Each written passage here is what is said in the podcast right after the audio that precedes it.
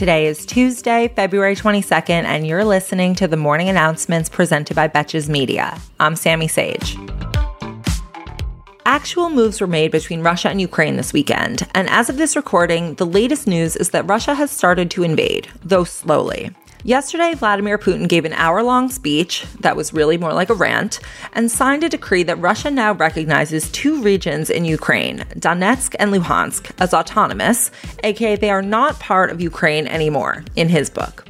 He did this on the basis that the entirety of Ukraine is actually a country that was created by Russia, which is international relations for I like invented you. Putin also signed a decree authorizing the entrance of what Russia calls peacekeepers into those regions, but that is actually just the Russian propaganda term for the military is coming in.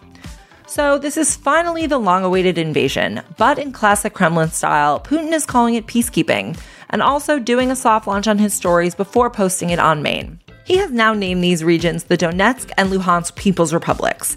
They are relevant and desirable because they contain Russian speakers who support Russia, even though they are part of Ukraine. And if you're just tuning into this conflict, it is relevant to know that Putin would ideally want all of Ukraine to be part of Russia. So this is kind of like his caviar before his borscht. The consequences for this were that the US and EU said that they would begin imposing limited sanctions on the breakaway regions, but not on Russia, which sounds like not that strong of a consequence since they are technically in Ukraine anyway. Meanwhile, Ukrainian President Vladimir Zelensky requested an emergency meeting of the UN Security Council, which Russia is a member of, meaning that they can veto any resolution the council makes. I just also want to take this opportunity to remind you that Vladimir Zelensky became president three years ago after playing a fictional president in a Ukrainian television satire, which was actually about a guy who accidentally became president after posting a viral video. So, all of this is sort of like if Julia Louis Dreyfus had to deal with Trump taking your weapons away and then an invasion from Putin.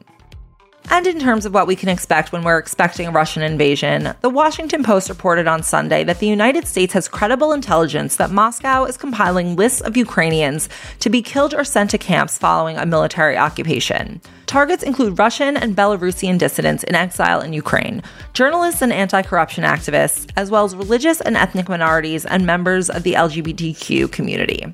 Kremlin spokesman Dmitry Peskov denied all of this, but I think that someone should definitely check his notes app to confirm. Yesterday, Donald Trump launched his latest venture, a social media app called Truth Social, which is about as on the nose as Putin calling his military troops peacekeepers.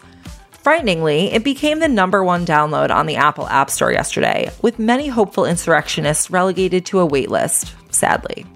Part of me thinks this is real, and part of me thinks they did the New York Times bestseller list equivalent of buying thousands of copies of his own book. And all of these downloads may be from members of a Russian bot farm. Remember the child tax credit? Yes, that poorly named but completely amazing benefit that provided payments of free money up to $300 for families close to poverty. That benefit stopped at the end of 2021. In short, because Joe Manchin and the Republicans thought that it discouraged parents from working. Anyway, new research from Columbia University found that the child poverty rate rose approximately 41% in the month of January, which in actual human lives means that an additional 3.7 million children are now in poverty relative to the end of December, with Black and Latino children seeing the biggest percentage increases. In terms of the effectiveness of the poorly named child tax credit, data showed a 24% drop in hunger for families, as well as stronger cognitive development for babies whose mothers received these payments in the first year of their life. I have to think whoever first said that money can't buy happiness clearly had some people they were trying to exploit. The Don't Say Gay bill in Florida has gotten a toxic new upgrade.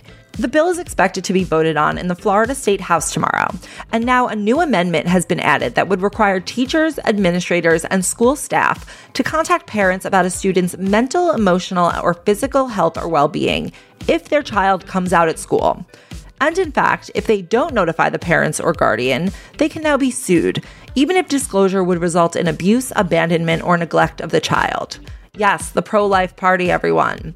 I should add that the sponsor who proposed the amendment, State Representative Joe Harding, is a freshman lawmaker who has no background in education, child development, or LGBTQIA issues.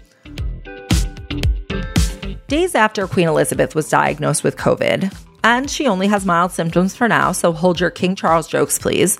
Prime Minister Boris Johnson announced plans to end COVID restrictions in the UK and that they will be phased out over the next few months. For everyone else, that is. We know from numerous investigations that Boris's COVID restrictions ended when Trump said they would, by Easter 2020.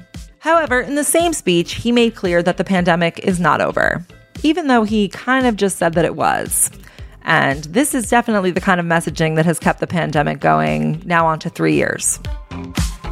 And finally, a headline that we can all be grateful for. The ban on the import of avocados from Mexico is over after a tragic week for your intake of healthy fats. At least that is one crisis averted. Thank you for listening to the morning announcements. If you enjoy getting your news in very short snippets with some added commentary, you can help us grow the show by rating and reviewing on both Spotify and Apple Podcasts, and sharing the podcast with your friends, of course, or on your Instagram story. Tag me at Sammy. As always, if you want to know more about any of these headlines, links to sources are in the show description.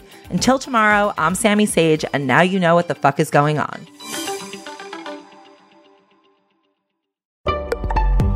Betches.